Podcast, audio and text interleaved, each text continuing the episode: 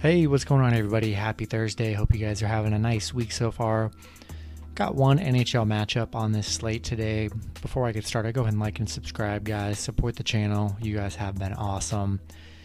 And uh, yeah, we're going to hop right into it here. One matchup, starting with the Vegas Golden Knights versus the Montreal Canadiens. Montreal or Vegas opening up as the favorite at minus 145, Montreal plus 125 with the over under at 5. Montreal surprise crazy Montreal up 3 to 2 in this series here. I mean, they've just played unbelievable hockey this playoffs. If you ever had to bet any money on a, you know, they have all the momentum. Bet on Montreal, put some money in for them to win like to win them to win the Stanley Cup.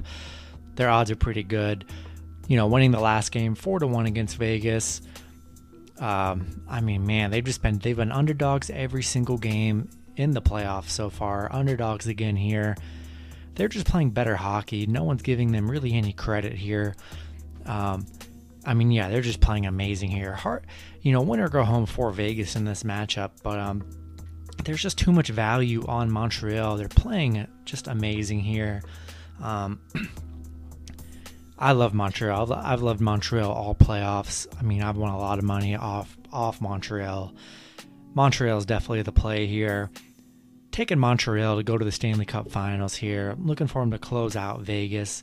Plus 125, good value. You're going to take them on the puck line too. If this does indeed go to Game Seven, uh, you know, in the games they have lost, you know, the last game they lost, they lost by one. So the puck line's a pretty good play here. But yeah, we're rolling with Montreal here. I love the Montreal hype train. I'm on it. Rolling out Montreal, taking the under five. And that's going to do it for the video. Hopefully, you guys enjoyed. Good luck with your picks and parlays on Thursday, and I'll see you guys Friday. Have a good one.